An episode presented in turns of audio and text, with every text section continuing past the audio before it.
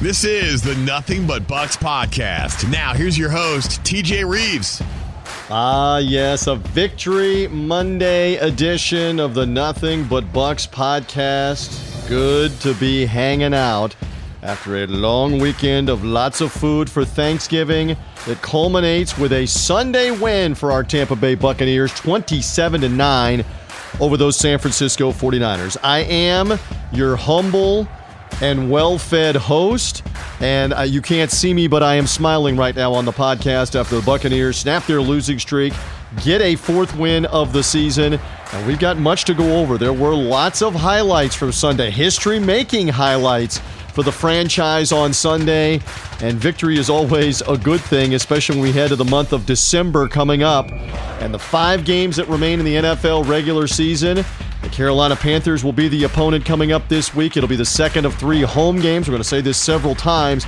Huge next two weekends now for the Bucks. Dare I say, listen, you got to win games, and, and the only thing you can do is win the next one. The Bucks have won a game with San Francisco that puts them now at four and seven on the season. You win next week, you now are lurking around the playoff conversation. That's next week.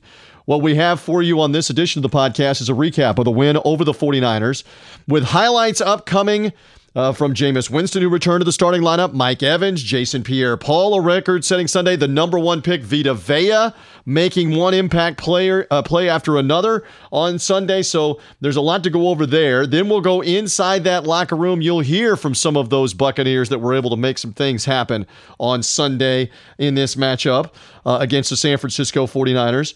And then a special guest will be here. Looking forward to talking with former Buccaneer great, now Fox Sports broadcaster Rondé Barber. He and Kenny Albert were on the television call of the Buccaneers win over the 49ers. And this is only fitting because Rondé has recently been named a Hall of Fame semifinalist for the Pro Football Hall of Fame for the second consecutive year, one of the 25 guys to make it to the final ballot.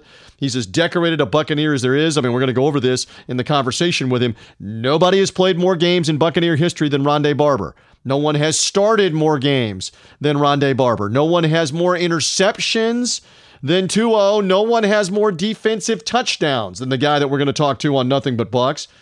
But I, I will talk to him about the Hall of Fame, but I want to hear more about what he saw coming off of Sunday out of the Bucks, out of Jameis Winston, uh, the offense getting rolling, about uh, Vita Vea and how well he played in this game. Jason Pierre-Paul and the the attitude that he brings, the Buccaneer defense in general with that pass rush.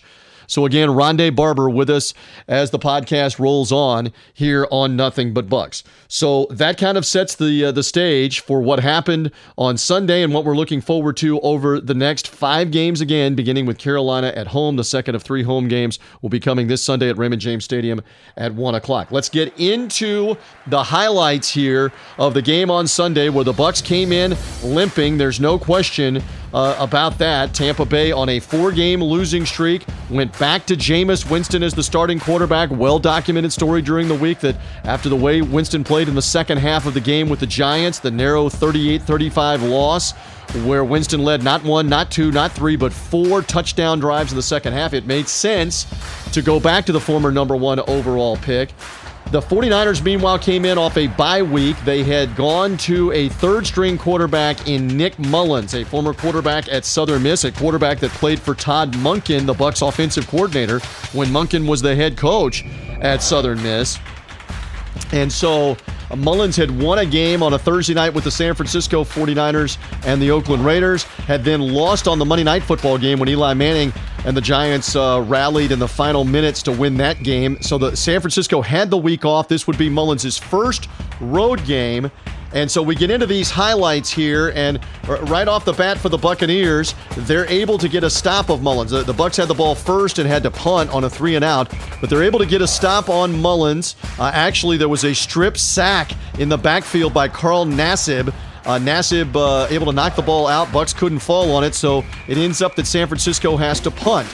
They punt, and the Buccaneer offense gets rolling on their second possession, taking over at the 27 yard line. The big play, a long play to Mike Evans for 42 yards down the near sideline on third and eight. As Winston looked good with that deep ball uh, down the right sideline. It eventually put the Bucks down at the San Francisco 18. Uh, then Peyton Barber slammed down for 14 yards inside the five yard line. And two plays later, our first of the highlights. Winston looking for a familiar target. Winston in the shotgun with Jacquizz Rodgers on his right hip. Here's the snap he's going to throw. Looks toward the end zone, flushed out of the pocket. He's flushed. He throws the ball downfield. Caught ball. Touchdown Tampa Bay. It's Cameron Brate. Love me some Cameron Brate, the former undrafted player out of Harvard. Kudos to him on the catch, just keeping it alive in the back of the end zone. You'll hear him talking about that touchdown in a little bit here on Nothing But Bucks.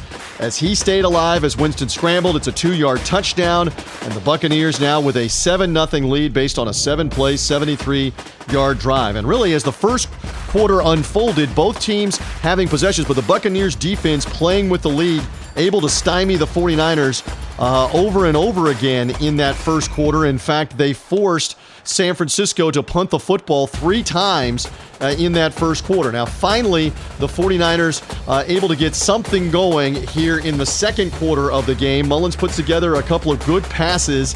They end up going 79 yards in nine plays, and that results in San Francisco's lone touchdown of the game. And Breida goes in motion, so the backfield is empty for quarterback Nick Mullens. Here's the snap. Mullens pressure coming. It's a pass. A caught ball at the five yard line. To the 3 2 1. Touchdown, Dante Pettis.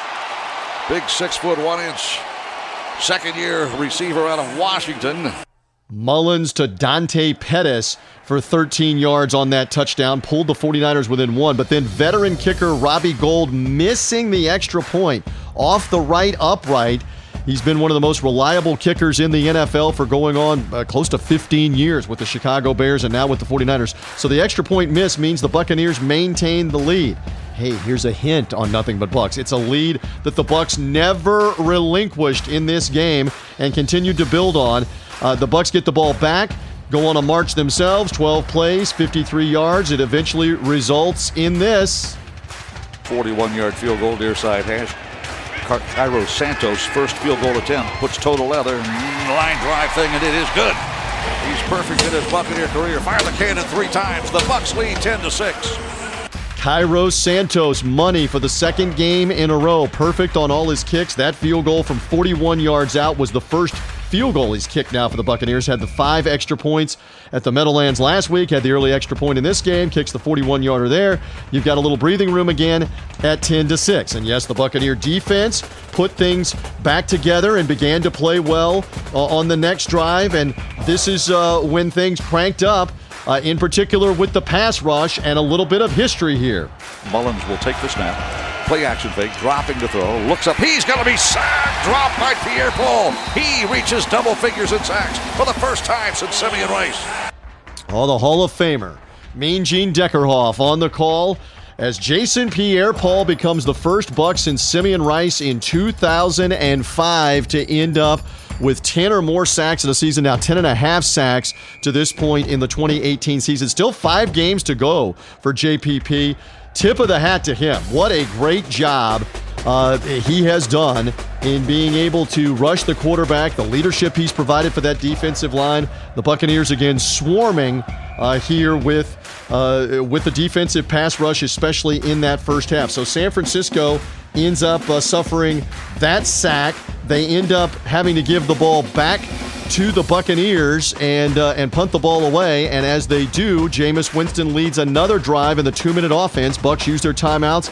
He's able to uh, complete a couple passes. One to Cameron Brate for nine yards. Another one to Chris Godwin for ten yards. Again to Brate for 11 yards. And the Bucks move into scoring range. And just before halftime, Cairo Santos reliable again. 39-yard field goal attempt the hold by Bryan Anger will be at the 29. This is a little bit longer than a point after try. Good snap. The spot. The kick is airborne, and it is good. Tampa Bay Buccaneers fire them cannons three times. The Bucks lead by seven. It's 13 to six. Important score there because it pushed the lead to a touchdown at 13 to 6 going to intermission. I talked with coach Dirk Koetter walking to that locker room. I said, What are you the most impressed with out of this first half? And he said, defensively, we're on it. We're tackling. We're staying in front of their guys. We're getting pass rush on Mullens. He was happy with that. And he was happy in particular with the composure of Jameis Winston. Jameis, 18 of 24 in the opening half and leading the three scoring drives, including the two minute offense. You, you can't say enough about how smooth he looked uh, how he didn't try to do too much and force balls in and uh, did a great job with that. Now, coming out of the locker room, the 49ers would move into scoring position on their opening drive. They had gone some 78 yards to move inside the Buccaneer 5 and down to the 1, but they tried on second and 1 to have Matt Breida, their running back who went over 100 yards in the game, to score. He stuffed Third and one, Mullens tried the up and over quarterback sneak, but uh, Vita Vea in there along with Darius Taylor and a couple of others. They stymie Mullens. So now it's fourth and one, and San Francisco was slated to go for it, but they get a false start penalty on the tight end, Greg Kittle. So now they decide, okay, we're not going to go for it on fourth and goal at the six yard line. We're going to kick the field goal. And Robbie Gould banged that through. So uh, again, give uh, give the 49ers the three points, but give the Buck defense credit. Rondé Barber is going to talk more about this later on on Nothing But Bucks, but that's a key moment. You keep them out of the end zone. The game is not tied. You give yourself some life, some momentum. The defense is certainly hyped after what they did, and then the offense picked right back up. When you talk about complementary football. That's the offense, the defense picking each other up, working together, working in tandem. Bucks did a great job on this Sunday of complementary football because here the defense was able to make the stop and not allow the 49ers to get the 7 points, hold them to the field goal, and the offense immediately picked right up where they had left off in the first half. Marched right down the field, 75 yards after the touchback in six plays. Again, it's Winston going long to Mike Evans for 34 yards. And uh, eventually, Peyton Barber runs for five. He runs for seven more. Uh, they get a pass interference call with Witherspoon, the defensive back, holding DeSean Jackson on a long one. Bucks move inside the five yard line, and Peyton Barber does the rest here.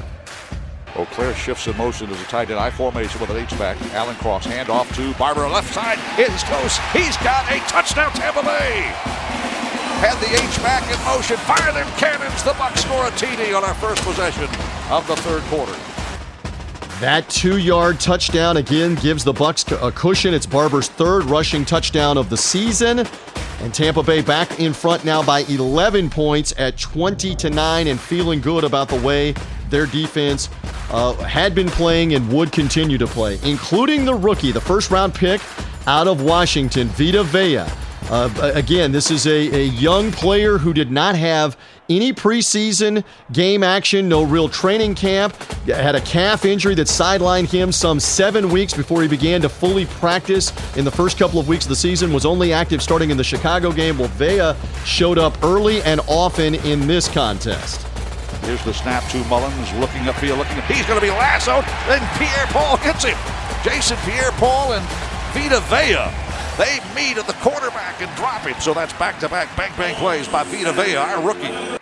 Yeah, he was part of that quarterback sack. It ended up being a full sack for Vea, uh, sacking Nick Mullens in that instance. And again, Vea finishes with the sack. Also had three other tackles for loss. Had another had another play on a screen pass where as a defensive tackle, he goes rumbling down the line of scrimmage and makes a tackle I believe it was on uh, Breida out of the backfield, may have been a small receiver out of the backfield. Great athletic play from him.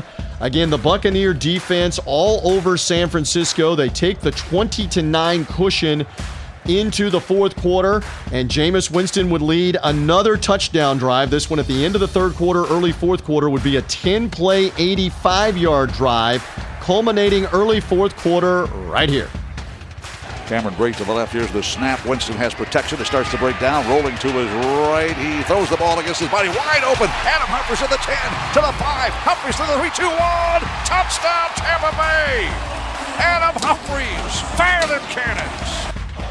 Again, Gene Deckerhoff, Dave Moore, and I on the broadcast on Buccaneers Radio, where you find these highlights on Nothing But Bucks. Adam Humphries, how good has that guy been throughout his career, but specifically over the last four or five weeks of football? Another solid day from him.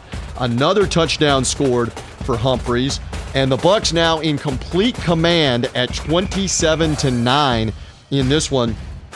You just you you got the sense being down San Francisco is not going to be able to overcome 18 points here in the fourth quarter. Mullens doesn't have the arm strength and the downfield arm to make it happen, uh, and eventually here the Bucks put on more pressure on Mullens. Vita Vea coming up uh, with the sack for a seven-yard loss. We played you that highlight earlier. Uh, they end up having to punt. Buccaneers pick up a first down, run some of the clock. Uh, then San Francisco gets the ball back again with about 10 minutes left. The score still 27-9, and you know so much is being made about lack of turnovers from the Buccaneer defense. The fact that the Buck defense had only overall forced five on the season one special teams takeaway, five defensive takeaways, and only one interception. We talked on the pregame coverage uh, coming into this game, and sometimes they happen in bunches. You get the pass rush on a quarterback, you get him rattled, you can start making plays to interceptions. That's exactly what would happen here with San Francisco driving late in the game. The snap, play action fake, bootleg roll to his right, throws the ball toward the end zone. It is intercepted. It's picked off in the end zone by a Buccaneer. Ryan Smith has the first Buccaneer takeaway in a, two months. Ryan Smith gets the second interception of the season for the Buccaneers, the first one uh, since going back to week three and the Pittsburgh Monday night game nullifies the drive. Buccaneers able to run some clock at that point and basically putting this game away. San Francisco got it one last time. Mullens tried to get them into scoring range, and sometimes the turnovers they do come in pairs or bunches. Here's the snap, and Mullens throws over the middle. It's an inco- It's intercepted at the 10-yard line. Two takeaways in the game, and Isaiah Johnson has his first career pick. They come in bunches, don't they? They do. And it's Isaiah Johnson with that interception. Congratulations to him for coming down with the pick. Buccaneers do not turn it over, have two takeaways in the game, plus two in the turnover margin.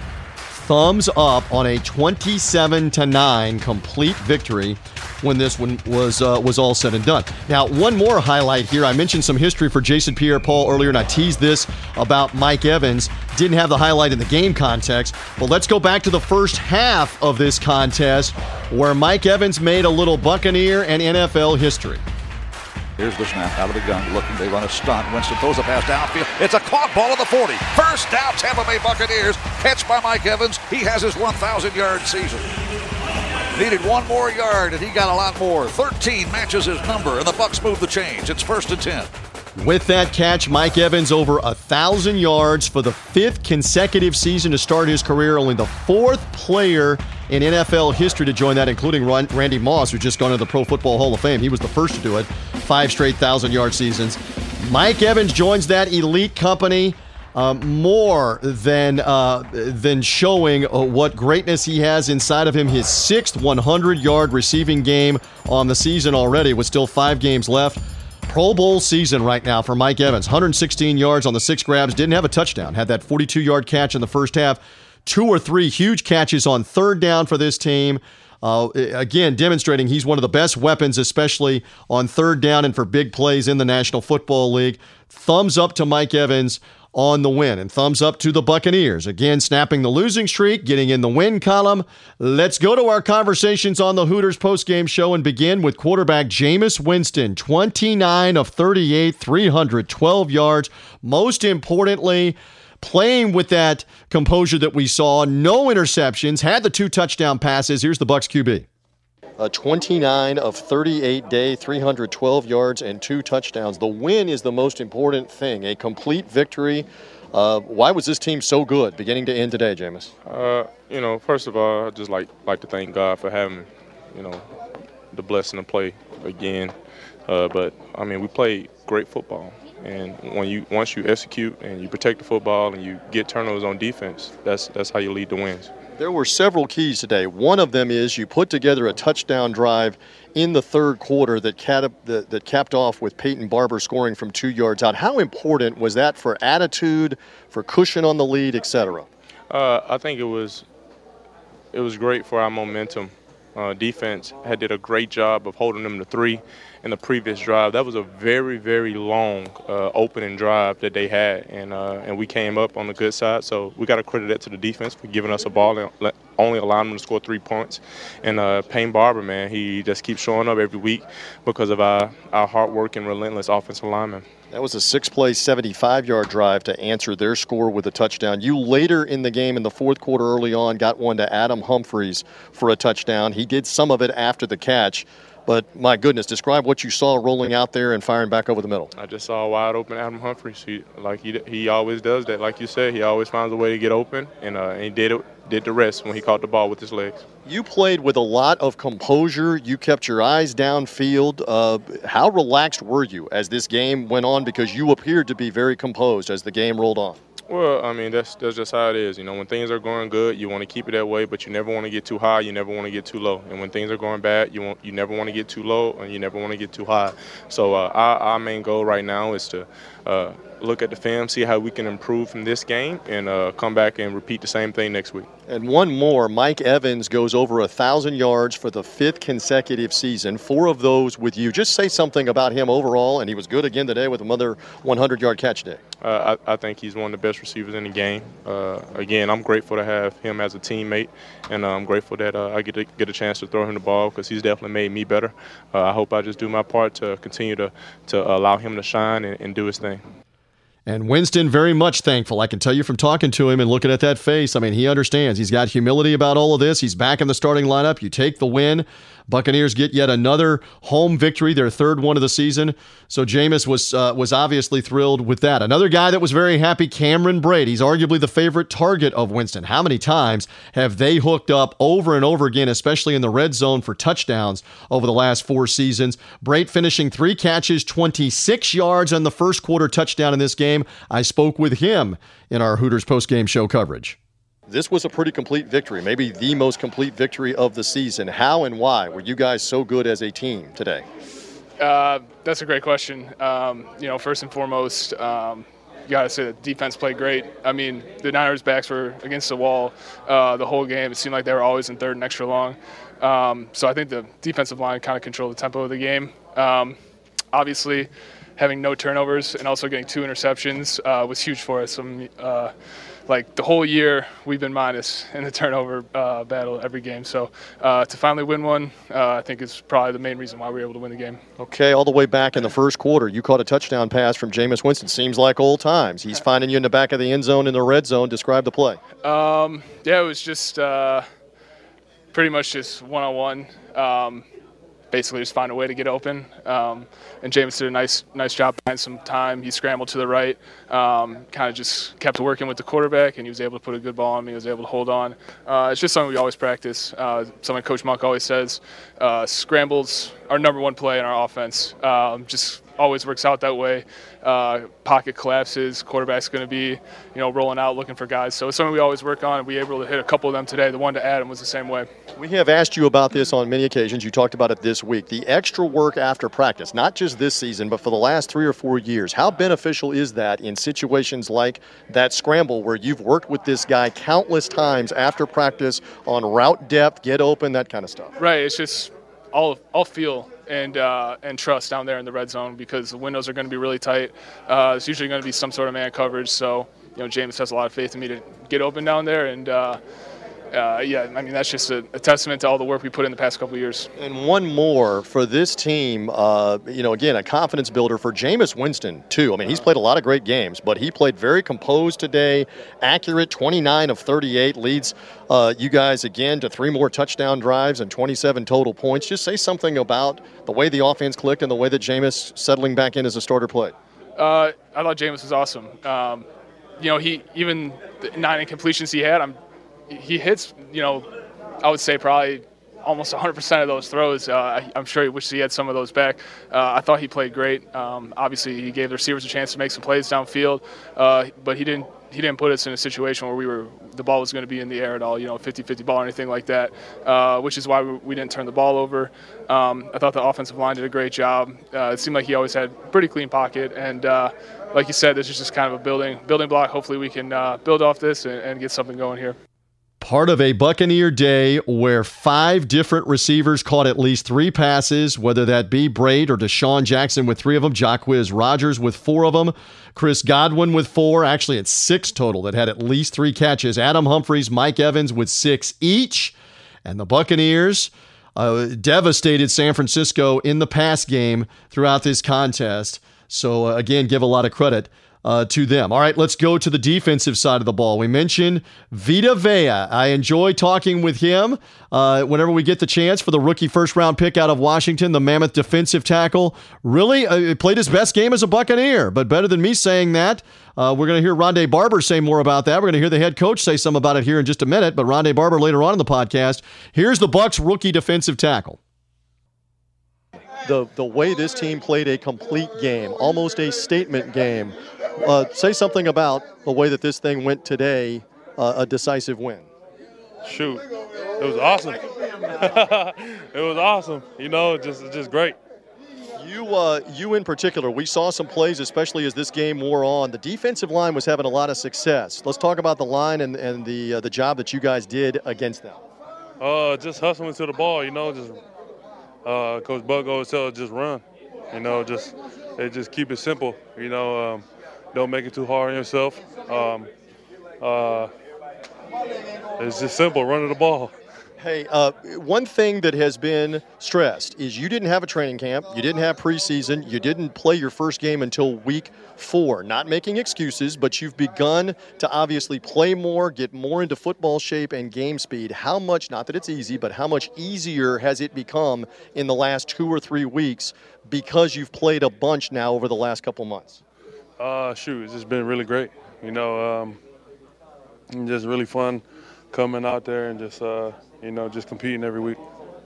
Hey, for this team, I know offense did a lot of this. Uh, how much better does it make it for a defense? It's obvious that when you have a lead, it's good, but how much better does it make it when you're up by two scores? It's the fourth quarter, the crowd's in the game, etc. Uh, it just, it just, um, it just makes everyone like hyped, you know, and just, uh, and just, uh, just makes everything fun, you know, going out there and competing. Um, you know, every week is fun for us going out there and play, uh, going out there and playing. So, um, you know, going out there and playing today and getting that win makes it much that much better. Right, he's within earshot of us. Jason Pierre-Paul just became the first Buccaneer since 2005 to have 10 or more sacks in a season, and we still got five more games to go after this one. What is it like to be around that veteran, a guy that's been in the Pro Bowl, a guy that's won a Super Bowl? What's it like in the meeting room, the practice field, and on Sundays? Shoot, he's balling. You know, it's Uh, getting it done. he's getting it done. Check. Uh, make sure you guys check out Bo's uh, new attire. But no, uh, you know, he's been uh, really great to be around and stuff like that. Yeah, again, you've got to be very encouraged uh, with the sack, with uh, Vea also with three other tackles for loss. It was all over the stat sheet, and uh, and making his presence felt. He is a handful uh, in the middle of that defense, and and starting to develop uh, into a better player than what we have seen coming around some. And again, more from Rondé Barber in a little bit. Jason Pierre Paul. Uh, again, acquired in the trade from the New York Giants in the offseason. What would he have left in the tank? What would he be able to do? Well, Pierre Paul has been brilliant. He's been outstanding as a pass rusher and eclipsed the 10 sack in a season mark for the Buccaneers, double digit sacks for the first time since Simeon Rice. Great category to be in. So on our Hooters postgame show, we were talking with Jason Pierre-Paul. I got a microphone in there with the media, started asking some questions, and then someone, a fellow line mate, decided to jump in on the interview. So we get a two for one on our Hooters postgame show with JPP and another Buccaneer defensive lineman whose voice you'll recognize. I just think uh, I just think my, my work, you know, my work effort says a lot. You know, uh, everybody see it. Um, I'm always a guy that, that always loved to work and you know come out here. I just love the game of football, and I play it with fun, man. And that's that's just what it is. You know, of course you're gonna make a mistake, and you know what I mean. You're not sometimes you're not gonna get the right call or whatever. But at the end of the day, just have fun with it. And I told the guys that, and that's what we having fun. Have you ever met or talked to Simeon Rice? Never, never met him. Second week in a row, you got banged up. How's the knee feeling uh, after this game? I'm good. I'm okay. Sorry, but I'm okay, man. Uh, I always say, as long as I finish the game, I'm okay, man. Uh, if I can't go, I'm not gonna go. But I'm not that type of guy. I'm always put myself first out there, and you know, I, it's all for a team.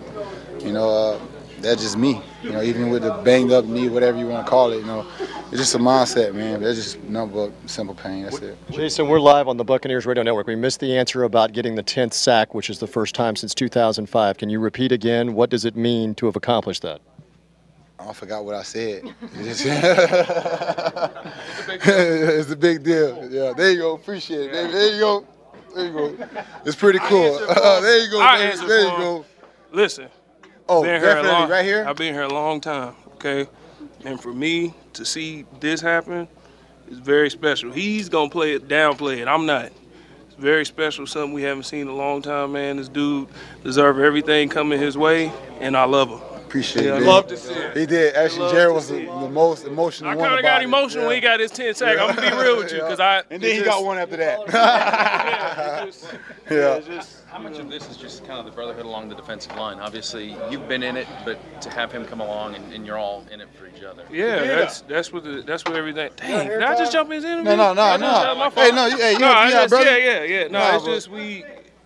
That's what we do it for. We always play If you notice when they introduced us today, what do we do today? We came out as a unit. Yeah. That's just who we are. That's what we're gonna be moving forward, and that was the difference today, man. We just play as a unit, play for the man next to you, not selfishly. And Yeah. when the man next to you eat, it makes you feel that much better. You know, so that's why I got emotional when I seen him get that 10 sack because I just wanted somebody to get. I don't care who get it. You know what I'm saying? But for him to come in. Honestly, I'm just be real. For him to get treated like he got treated off season, I'm glad he's with us. That's all I'm gonna say. Nah, I appreciate it, Jared. Jason, was this the most complete victory of the season? Man, victory is a victory. I don't care if it was complete, halfway. You know, we got it. You know, we on the Carolina, and that's what's up with us. You know, um, and they coming in strong, and we coming, and we coming strong too. It's our house, so you know, uh, we should have the home field advantage, and we uh, we want most definitely we need every fan out. You know, it's kind of empty out there today, but still love the fan support. But we need everybody here. You know what I mean? If we want to do it, we got to do it. Everybody just can't.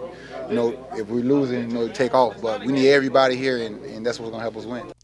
And I can tell you from standing there, give credit uh, where it's. I mean, Jason Pierre-Paul uh, was standing there trying to be humble, and it was it was Gerald McCoy showing you what a, a brotherhood, as he described it, it is with those defensive linemen. He wanted to jump in and say a few words about JPP, what he's meant, and what the defensive line as a unit has been able to do as the sacks continue to pile up. Remember, this Buccaneer team was last in the NFL sacks a year ago. You're right now in the mid range of sacks, which is good improvement. And Jason Pierre Paul is one of the top sack guys in the NFL, with 10 and a half of them now coming. Uh, on the season and still five games to go. And uh, Gerald McCoy uh, standing there almost had a tear in his eye when he was talking to us about how much it meant. That he was emotional about all of this. So again, uh, credit to the Bucks for the job that they were able to do in neutralizing the 49ers, especially that that goal line stop on second and goal and third and goal, and then forcing the 49ers to kick the field goal early in the third, and the sacks and the two interceptions at the end. Complete performance, and as you can imagine, a happy head coach Dirk Koetter. And I had to uh, talk about this victory, and he had a smile on his face on Sunday. 27 9 is the final. Same question I've posed to some other guys. Was this the, the most complete win of this season, the way you did what you did today? Well, we played well in all phases. You know, we our, our kicking game was solid today. Our defense, you hold anybody in the NFL to nine points, that's an accomplishment. And then offensively, 27 and, and no turnovers, winning the turnover battle. I think I think as far as a complete team win, that's that's the best we've had. Yes. The 49ers, we talked to you at halftime. They come out, and this may get lost in the in the grand scheme of what happened in the second half. They have an opportunity inside the one yard line with a couple of cracks. Your defense is able to stop them. They don't get seven, they only get three. You then get the ball and go down and get seven. How big of a momentum swing were those two situations? Yeah, we wanted to start that second half strong, and we went out there and held, them, and then we had that penalty at, on, on third down that gave them their first first down. They put a few plays together. If they would have got a touchdown there, I think that, that would have maybe shifted the momentum a little bit before we even touched the ball. But uh, it's hard to stop an NFL team on the one yard line, and uh, that was a great job by our defense doing it, and then it was a good job answering by the offense. All right, we're going to talk about some players individually and a lot of superlatives. Let's start with Jameis Winston, who, again, was 29 of 38 in the game, his third 300 yard game of the season. Uh, when at field level, what do I know? Looking at it, he played with composure, kept his eyes downfield. What did you see out of your quarterback's play today? I thought Jameis played an excellent game. He he uh, he made the plays he should make. He scrambled when he needed to scramble. uh, he made really good decisions with the football all day, all day long. And so uh, decision making was key for Jameis, and uh, he put the ball on the money. There's a couple throws you'd, you'd always like to have back, but also he made a couple plays that that were off script. That, those are all Jameis making plays on his own. So I thought I thought Jameis played a heck of a game and, and showed why he he uh, has the talent to be one of the best in the league when he plays like that. Another guy that goes in that category of one of the best in the league is Mike Evans. Sixth 100-yard game of his season, fifth straight year with a thousand yards uh, receiving to start his career. Only three other guys have done that. Just say something about the way he played today and what he means to this offense. Well, you just said it. I mean, five straight thousand yard seasons, and only three guys in the history of the league have done it. So that says a lot right there. Uh, Mike getting that big play on our first touchdown drive, that that really got us going. I mean, that that was probably the play of the day, and. Uh, you know, Mike to, Mike was uh, he's he's always coming through for us, and I thought our receivers in general uh, played a good game. Uh, Chris Godwin, Adam Humphries. We just we missed DeSean a couple times when we had him, unfortunately, but um, yeah, Mike Mike always comes up big. Uh, another guy, Jason Pierre-Paul, who becomes the first Buck since 2005 to go over 10 sacks in a season and still five games to go. We've asked you about him a lot, but he, he keeps showing up. Made another huge effort today, including battling back from injury. What about his play today and really all season, Coach? Well, just to put that in perspective, JPP didn't take one snap in practice this week. He was out the whole week, uh, was nursing multiple injuries and then to go out there and, and give it up like he does on game day and, and get the sack it's a big monkey off everybody's back the whole 10 sack thing. That's something that's uh, you know I know been kind of hanging over everybody's head for a while and so the, so that part's that part's awesome. But JPP I think what he does is he invigorates the rest of the D line uh, Carl Nassib Vita Vea easily had his best game of the season today was you could see you could see the the number one pick in Vita Vea today. And then like I said I thought in the first half I thought Carl Nassib was was uh, everywhere. And we haven't even talked about Gerald McCoy yet. So uh, JPP has brought a lot to our team. You read my mind on Vita Vea. Something that uh, Gerald just interjected when we were talking to JPP a minute ago is they are a unit. He called it a brotherhood. They even wanted to be introduced as a defensive line when we had the introductions uh, and Gerald McCoy got introduced last. Everybody ran out there with him. What does that say for the camaraderie of that unit? And, and it obviously is translating with their production, too. Yeah, well, I'm proud of all the guys that have hung together in you know somewhat of a disappointing season, and the guys have hung in there. And wins are not easy to come by, and the guys competed hard today, and uh, it, it, was they, they get rewarded by playing a clean football game. We get the W. All right, and one more. It is a victory. I know you're going to tell me that, but it's a victory that gets you a win in the first of three home games. And so now you get two division opponents coming right after this victory. And obviously, it can give you some momentum. It should give you some momentum for this week and the next two weeks, right? Yeah, sure. And, uh, you know, we got Carolina next week. And, you know, obviously, when you play these teams twice in your division, uh, and you know you, you get beat by them the first time. That is a little extra motivation for the guys, and uh, I we always we always play tough within our division, and and uh, we feel like we we're in the best division in football, and our uh, you know guys are going to enjoy this one for 24 hours, and we'll start worrying about Carolina. Coach, thank you. Congratulations. All right, thanks. As you can imagine, a pleasant Sunday night, as he was saying. Enjoy it for 24 hours. Now get ready for Carolina, and look. Uh, this is the truth, and I'll, I'll, probably say this again before we close out. It is a win, and San Francisco is one of the worst teams in the league. That's a given. But you know what you do? We're going to talk about this with Rondé Barber here in just a second. You you bop bad teams. You beat the bad teams, and the Bucks decisively beat the 49ers on Sunday. That's what they were supposed to do. If you want to climb back into the NFC playoff race, which is going to take a ton of work it's going to take two huge performances in the next two weeks. It had to start with something, and it started with an impressive performance against San Francisco. Let's see if the Bucks can build on that as they're now four and seven on the season with five games remaining. All right, without further delay, better than me continuing uh, to give you my thoughts and my insight uh, on this, I'd rather hear from the guy that was working the game on Fox with Kenny Albert.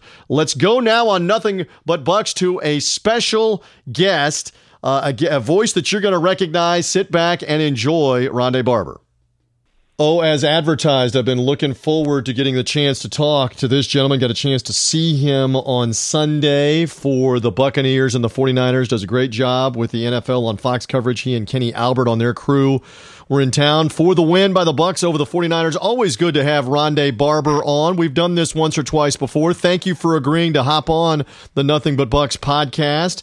And let's just start right at the beginning. Impressive win for the Buccaneers. Yes, San Francisco struggling, but look, you're supposed to take care of business at home, and the Bucks were impressive. At least that's what I thought. That's what I've been talking about. I'd love to have your take. Welcome, sir. Well, it's always good to be on with you, TJ. Anytime, whenever you need me, you know that. but yes, I agree. Uh, this was a game. I came in feeling that they should have won, and and they did. It, there was a couple of points in the game where, you know, San Francisco had a chance to get back in it. That goal line stand. I don't think you can talk about this football game without talking about those four plays down on the goal line, or three plays down on the goal line where they held them, and then fortunately they got the false start San Francisco decided to kick the field goal, but that would have made it a 13-13 game. And and who knows? This, that kid Nick Mullens, the quarterback for San Francisco, is a little bit of a gamer. Uh, just the film that I watched going into that, he finds ways to keep his team in, even though he's not what you would call overly talented. Uh, but he's a good quarterback. But you know, that being said, credit goes to to, to the defense today, uh, or, or you know, for on that game on Sunday. Um, I thought they played really well. They were consistent. Um, they got a great push up front. We had a bunch of Vita Vea sightings, uh, which was nice to see, and the pass rush showed up. You know, we know what JPP has been all season long. He's first guy double digit sacks and since I was playing. Um, and then Carl Nassib, he continues to shine for me. I, I love looking at players, unexpected players shine, and he and he's continuing to do that. Um, but that that that to me was the key to the game. But the most impressive thing in the game is Jameis Winston. I mean, you can't say uh, enough about how well he played uh, in that game, protecting the football, of course, making a bunch of off-schedule throws and smart decisions with the football. Um, and I think if you're a Bucks fan, that's that's what that's what it should look like. Uh, there's enough talent in this team for it to look like that um, every single week. Now, like you said, San Francisco's a little bit depleted team, uh, but it was a game they should have won, and they did. I think they went out and handled the business like they like they were supposed to the word I used before you came on with Jameis was composure, and I used it on the radio broadcast a couple of times. I was just very impressed. I mean, he's got physical tools and talent, but the composure, not getting freaked yeah. out by the rush, not doing anything crazy with the ball, that just stood out to me. What about you? I totally agree with you. And yeah, I think the the knock on Jameis, without question, has been him trying to do too much trying to push the ball into places that he has no business doing. And it's it's frustrating, you know, as an analyst and you know as a still a fan of the of the team I played 16 year with, uh, watching him make those type of mistakes. Um, I said in the, the top of our broadcast, he's got to be able to mitigate them. I didn't know that he would go out and completely eliminate him, eliminate them, which he did. Uh, it was impressive. Um, talking to him early in the week before the game, the one thing he said to us, and I've heard him say it a couple of times since, is I just need to be simple with the ball. And to me, being simple with the ball is not trying to be a hero with every single throw. Uh, because we know he can do it. It's, it's, it's, it, you get tired of talking about how talented he is. Um, but to win in the NFL, um, uh, you know, this quarterbacks have to be above the net players. Uh, and I thought he did a great job of being above the net quarterback uh, on Sunday. And it, uh, it was it was it was it was a pleasure. It was nice to watch. Um, watch him play the position like it really should be played. You know, uh, you mentioned Vita Vea, and you you work the preseason broadcast with Channel Eight yep. for the Buccaneer fans, and we didn't get to see Vita Vea at all, really, in training camp. Only a practice, I think, before he injured the calf, maybe two. Didn't play any preseason yep. games. Didn't play till the fourth regular season game. And look, uh, you know, I'm not going to make excuses. He has not shown up on the stat sheet. He has not made impact plays, but man, we saw him five, six, seven times in this game today. You would be better to speak to it than me here on the podcast. Sometimes yeah. you got to round into it. You got to get acclimated. It's not college football anymore. You didn't have preseason. You didn't have a training camp, Rondé. Yeah, just we'll talk to those you know those guys in the front office. If there was one thing about Vita that you know was a question mark, and this is by no means a question mark. They said he was too nice. A lot of people say he's just a nice guy, but on Sundays, I was joking with you know Jason Licht. I was like, look, on Sunday you can be nice outside of football. John Lynch is the nicest person I've ever been around. On Sundays, he was a maniac. You know, people don't know that I was a mean guy on Sundays, but you got to be able to get to that side. It was nice to see him. You talk about not showing up on the stat sheets. I mean, I was looking at his stats, getting ready for the game, just you know, perusing the numbers or whatnot. He had three tackles, three tackles and a sack, and you know, really, it, it, it's not the return that you want from a guy that you pick that highly. Um, but you know, the, the reports are out that Jason Licht had a talk with them, and you know, I'm sure those those talks should stay confidential, whatnot. But like, but he went out and played with a purpose. He played forward and he played fast, um, and that's what he is. There's not an offensive guard or tackle in the NFL or center, for that matter, that could take his direct push. Uh, he's just too heavy. He's too strong, uh, and you saw that on Sunday. He just he ran through tackles. He did a sack. He ran right through All Pro left tackle Joe Staley. Um, you know that, that's what you expect from that guy. And it was it was nice to see it happen. Now the question for Vita is, can he continue to do that? I mean, the the, the knock on him in, in training camp preseason he came in a little, he was a little out of shape, and and, that hurt his ability to get ready to play. And then when he started to practice, he got hurt because of it. So it's nice to see that he's actually, you know, finding his, I don't know, way, his his rhythm, practice wise, staying in shape, being a professional. Those things are all about being professional uh, and I think once you get that down as a young player, it starts to show up on the field. I have been around you for a long time. I've asked you a lot of things. I may have asked you this, but I don't remember the answer. But I think it's a great parallel to what we're talking about with Vita Vea. You came in as a rookie and it did not click right away, but eventually it not did click. And so I wonder at what point did it click and and become easier for you in Monte Kiffin and Tony Dungy's defense? How did that come about for you?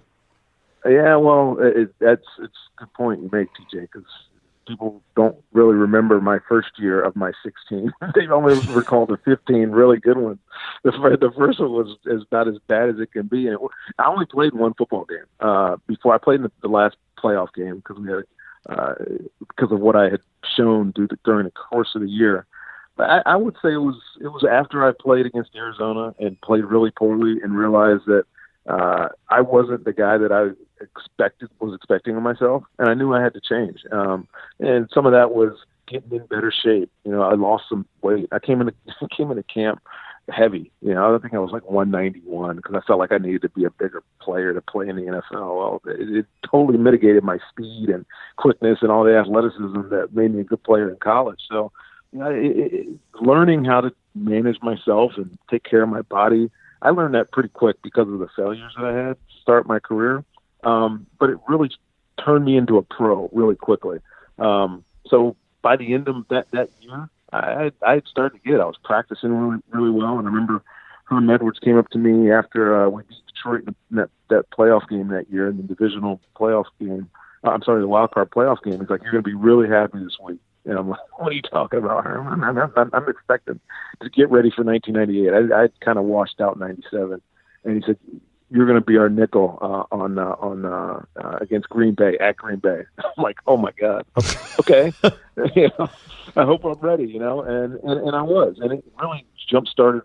That jump started my 1998 season, and that's when I started to make a name for myself. Started making a bunch of plays, um, it, it takes time. I, I've said this many, many times with young players. There, there's no right or wrong way to measure when you're going to be ready. Um, getting out and playing and learning on the job is sometimes good, sometimes it's bad.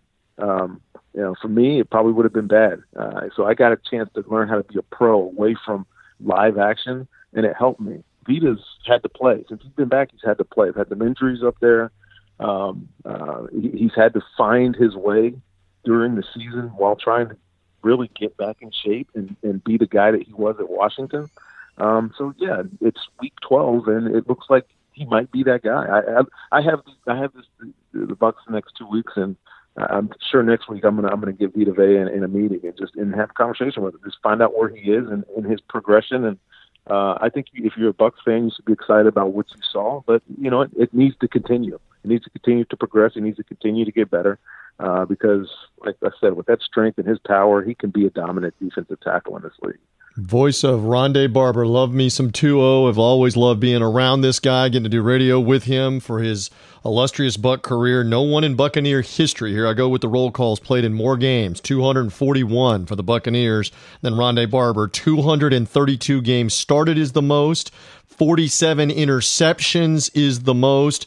14 defensive touchdowns is the most from Rondé Barber. He's the only player in the history of the NFL with 45 interceptions and at least 25 sacks. So the accolades are there, the credibility is there. When this man talks, be quiet and listen, especially to defensive football in Tampa Bay.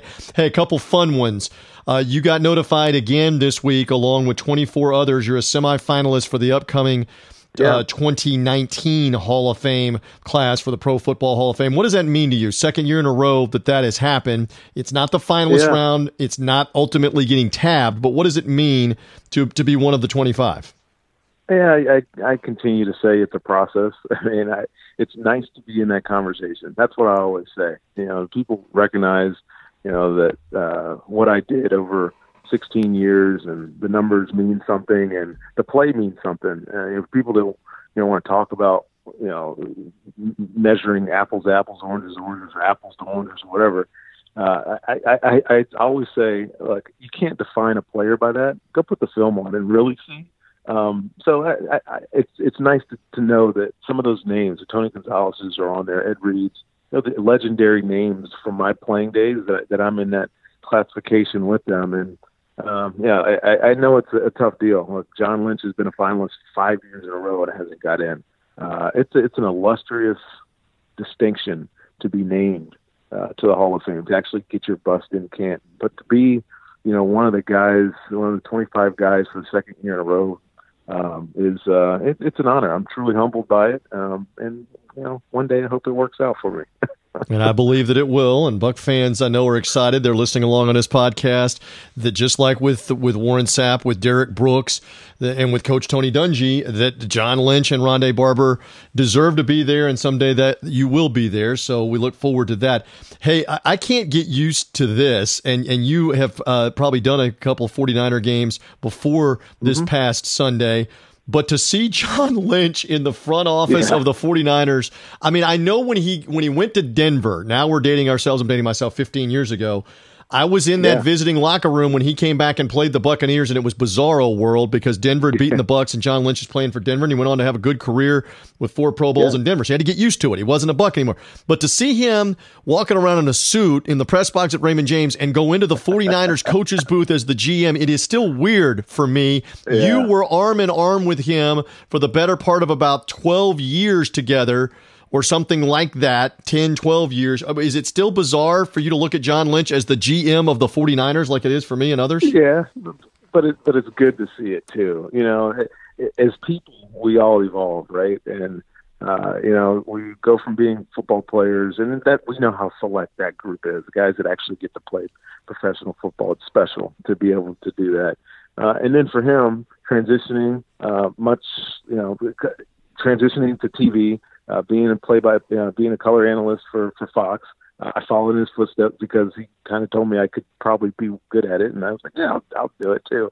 Um, but yeah, seeing him as a GM, it, it's just the evolution of John Lynch. I mean, it's what you'd expect from the guy. John's such a, a, a heady football guy. When I used to listen to him call games, being in the room with him too for all those years, but listening to him call games, just how he could talk football, uh, let you know his understanding of the game and the ins and outs of front office and you know personnel and all that stuff. He was there already. Uh, he spent that those times, uh, those years in Denver. He got to know John Elway, who was you know their GM, ex player, obviously, uh, and the transition that it will require. And so it wasn't surprising me when he did it. Um, it's it's it's nice to see his success. To be honest with you, I know he's got a long way to go with that football team. He's still learning on the job, so to speak. Um, but yeah, it's uh, it's good. It's good to see him, even though I know it's, it's he's not he's not Buck anymore. He's always Buck at heart. Uh, but yeah, he's just moved on with his life, and I think it's it's great. The funny the funny thing, TJ, when I was up there uh, halftime, just go out and you know get some food or whatever, and uh, John walks out of his booth, and guess who walks out right behind him? Out of his booth, Derrick Brooks. I'm like, what are you doing in their booth? What are you doing in their booth, Derrick? you know, and they, they were just they were just catching up or whatever, and uh, uh, but it was uh, it was good. I know Derrick has similar aspirations, you know, having been with the with the Tampa Bay Storm or whatever. Um, but yeah, it's uh, it's uh, it's a natural evolution of, of and not many guys get a chance to do it, but I'm glad that John's getting the opportunity to do it because I think he such a good football mind that he can make that organization successful. I love it, and I love getting to talk with Rondé Barber. You've been gracious with your time. Buck fans are going to be excited. We're going to see you and hear you with Kenny Albert on the upcoming game with Carolina. Three straight home games for the Bucks. One in the win column already. Now Carolina and New Orleans coming up. We'll see Three if straight home games with us too. How about Thank that? you. So Ron, Rondé Rondé gets to to not be on the airplane, not be in the hotel. He's in the Casa de Rondé. Yeah. He's on the golf course if he wants on a day off. I mean, that's good uh, for the Hey, upcoming I- I- preparation on this. We love it. I I, ex- I expect uh, like good uh, uh, vibes because I did uh, Philadelphia. It's a win. I did Cleveland. That's a win. I did San Francisco. It's a win. So I mean, while I we're don't know if taking I'm a good credit for things. I'm, I'm totaling up. That's like three of the four wins. So I'm I'm liking all of that. If this uh, if this continues and, and this rolls around, listen, it is always a treat to talk with you. Thank you for giving me some time on the Nothing But Bucks podcast. Uh, keep up the great work on the TV, and uh, we always root for Rondé Barber. Thank you, sir. Thank you, TJ. Good being with you, buddy. Always love talking to that man. And again, one of the 25 Hall of Fame finalists. We'll find out who, uh, semifinalists, we'll find out who the 15 finalists are. And then they will narrow that down to seven, maybe eight players that will go into the Hall of Fame and the Pro Football Hall of Fame in Canton next summer, next August.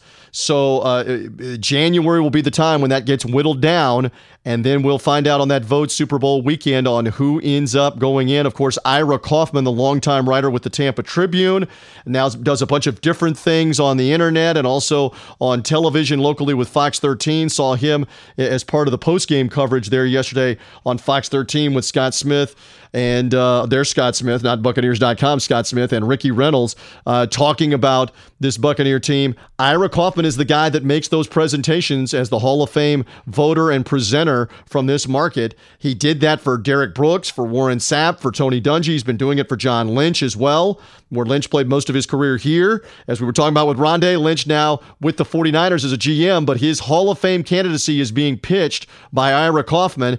And I know that uh, that Ira has said to me on more than one occasion, uh, I'll do my Ira voice. He's got hey Reeves, he's got a strong he's got a strong case, Reeves. He's got a strong case. Rondé Barber, he definitely has a strong case. Yes, he does. And let's see what the uh, the other voters on the Hall of Fame. There's some 75 of them that are former uh, writers, uh, et cetera, and are Hall of Fame committee members that will talk about that and analyze that coming up. So uh, let's see if if Rondé makes the cut to the final 15. John Lynch again has been a finalist for the last six years. Semifinalist for the last six years, finalist for the last five years. Let's see on uh, on his argument um, what ends up happening here on him being a finalist again and maybe getting into the Hall of Fame as part of that Dungy deal. Wouldn't it be special? Wouldn't it be wild if both of them somehow get put in this? Not likely with a lot of different. I mean, a, year ago you had the likes of Ray Lewis and Randy Moss and Brian Urlacher on the first ballot of the Hall of Fame, so you knew those guys were going to get most of the votes. It's it, uh, it's not as um, clear cut, bona fide first ballot guys. So let's see what happens. Maybe Lynch gets in, maybe Barber gets in, maybe they both get in here over the course of the next couple of years. We will find out. We do know this, as we talked about with Rondé. He's sticking on the TV call with Kenny Albert for this week. We will be on the radio call with the Carolina Panthers in a rematch. Oh, looky here. Carolina, since the win over the Bucks, has lost to the Pittsburgh Steelers. They've lost to the Detroit Lions, missing the two-point conversion. And how about the Seahawks and Russell Wilson leading a game-winning field goal drive in the final seconds? Sebastian Janikowski, the ageless kicker, talking about a guy that's 40 plus years of age still making field goals. He beat the Panthers with a field goal yesterday where the Panthers were feeling good at 6 and 2, they are now 6 and 5. And hear me out here, Buccaneer fans, you want to show up, you want to be loud. I was in Charlotte on the game broadcast and the Panther fans were going berserk and in a lot of ways making fun of our Buccaneers for an easy win.